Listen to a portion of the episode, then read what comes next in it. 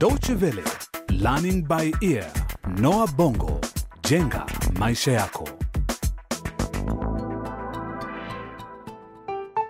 Hujambo msikilizaji, na karibu katika makala yetu mpya ya Noa Bongo jenga maisha yako. Jiunge nami katika vipindi kumi vijavyo tutakapokuelezea hadithi ambayo wengi wameiepuka kuhusu watu wasiotambulika kwa sababu kauli zao zimetupiliwa mbali, na wanapozungumza hakuna anayewapa sikio kwa sababu wamepewa kila aina ya majina: uenda wazimu, punguani, vichaa, makreki, mafyuzi na mengineyo mengi. Hii ni riwaya inayoangazia matatizo yapatayo wanaougua maradhi ya akili barani Afrika. Tunakutana na Kapaka, kijana mwenye ari na mtazamo mzuri kuhusiana na familia yake. Kisha kuna Valerie, mwanafunzi wa taaluma ya uguzi ambaye ghafla anachanganyikiwa akili. Halafu kuna Chumba, kijana wa miaka 16 ambaye hajawahi kuona mlango wa shule kutokana na kuugua maradhi ya akili. Familia zao na jamii zao zinawachukuliaje? Je, mfumo wa matibabu na afya umejiandaa vipi kuwahudumia? Hayo yote na mengineyo utayapata katika hadithi Bado Ningali Mwanadamu. Kipindi chetu cha kwanza kinaitwa Haikuwa Mimi. Tunaanza katika duka kubwa la mahitaji liitwalo kwa Kiingereza All in One Supermarket. Kapaka ambaye ameoa hivi karibuni na yupo na mke wake mjamzito ni keshia katika duka hilo. Habari ya mchana mama. Salama kaka, nashukuru. E, jumla itakuwa shilingi 850. Subiri bakshishi yako tafadhali. Oh, karibu tena mama. Tunashukuru kwa kununua bidhaa hapa dukani kwetu. Asante sana kaka, kwa heri. Ah, asante. Ah, kumbe kuna mama mwingine alikuwa hapa. Habari ya mchana mama. Ah, samani itanibidi nipokee simu kwanza. Eh, al- halo, kapaka hapa. Anikapaka haraka join my office. Bwana Pateli, kuna msururu mrefu wa wateja wanahitaji kuhudumiwa kwa sasa. Mimi pana jari baba, hata kama anaishi na ngojea. Sikia, kuja ofisini mara moja, anasema Ah, okay, sawa. Ah, samani mama. Ah, ninafunga kwa sasa. Nenda kwa kishia mwingine tafadhali. Ilikuwa bayana kwa Kapaka na kishia wenzake kwamba Bwana Patel alichukulia mteja kama mfalme. Kughadhibika kwa Patel kulimaanisha kuna jambo limeharibika mno. Kapaka alinyanyuka na kuelekea katika ofisi ya bosi wake Patel.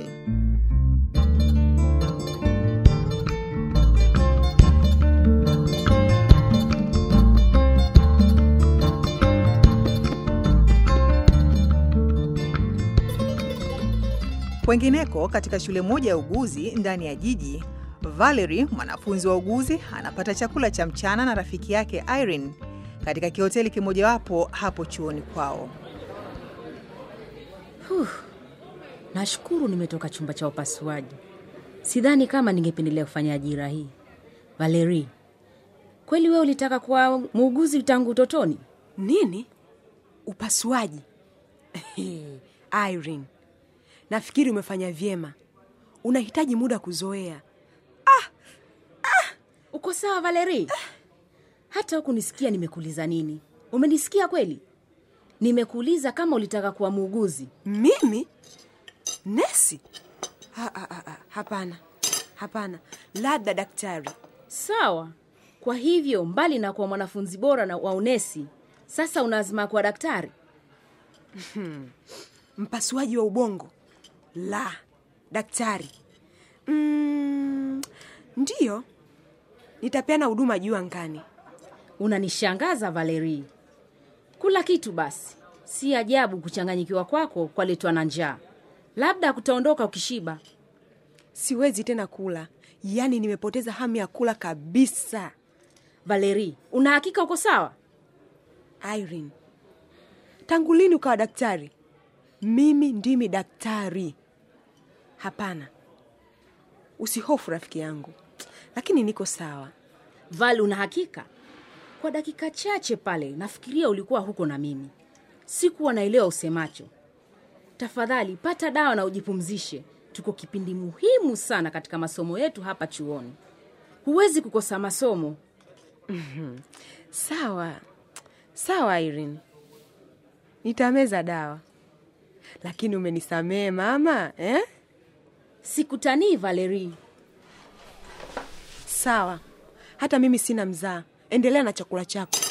valeri subiri, sikunuia kukuudhi. valeri valeri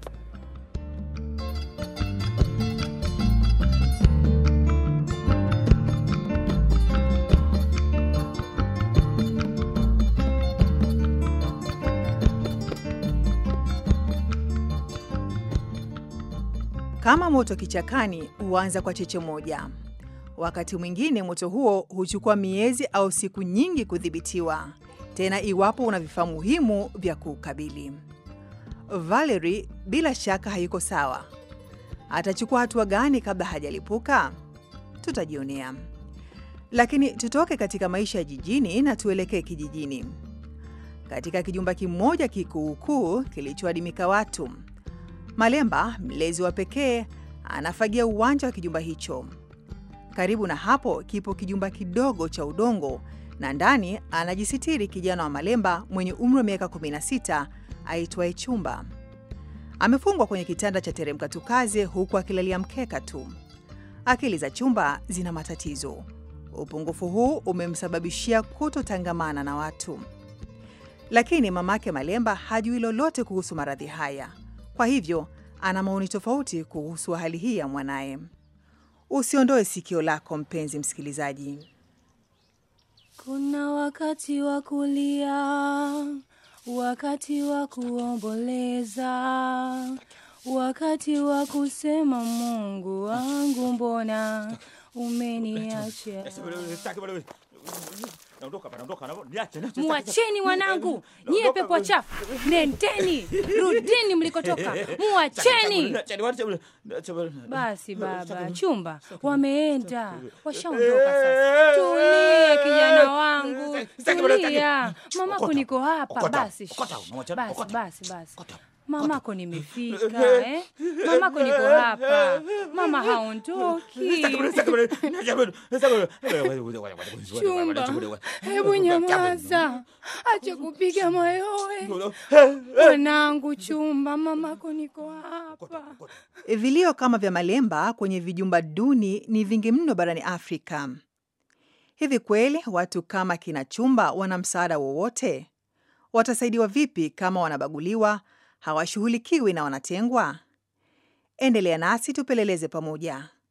Tunaporudi katika lile duka la jumla, Kapaka amesimama mkabala na mwajiri wake Bwana Patel. Ankapaka, we una kazi baba, kwisha. Kwa nini? Eh, nimefutwa kazi bwana Patel, huu si mzaha. Sikilija maneno yangu vizuri baba, nimefuta kazi wewe tena, iko mara moja. Wewe hapana iko fanya kazi tena hapa dukani ya jumla All in One.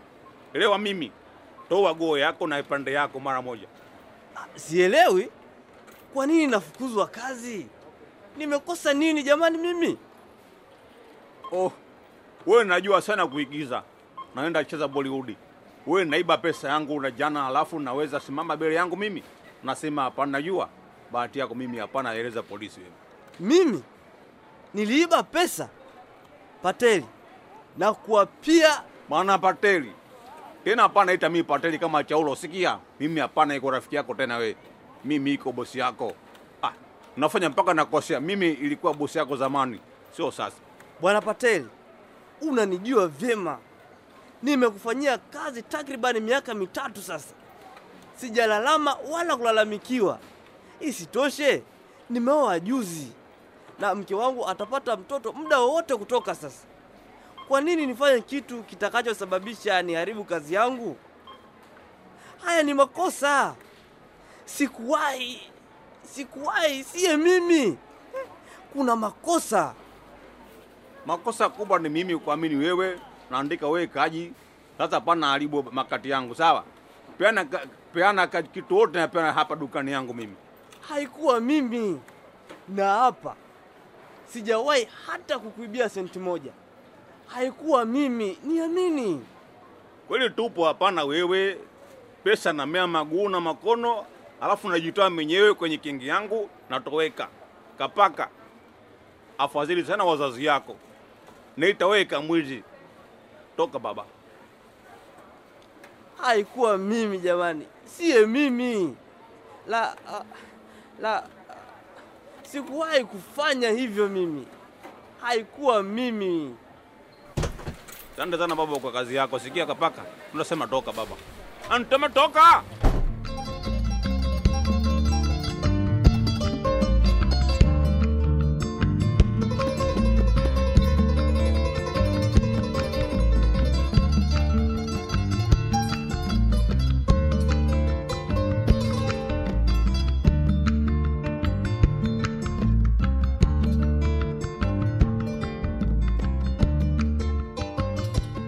Basi hayo yanatamatisha kipindi chetu cha kwanza katika hadithi hii ya matatizo ya wapatayo wanaougua maradhi ya akili barani Afrika.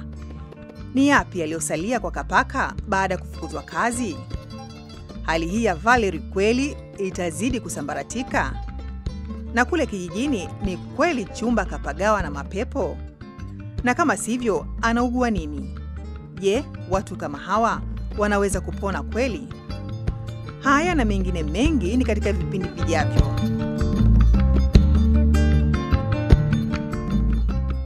Kama unataka kusikiliza tena kipindi hiki, basi tembelea wavuti wetu wa dw.de mkwaju lbe. Mpaka wakati mwingine tena, kwa heri.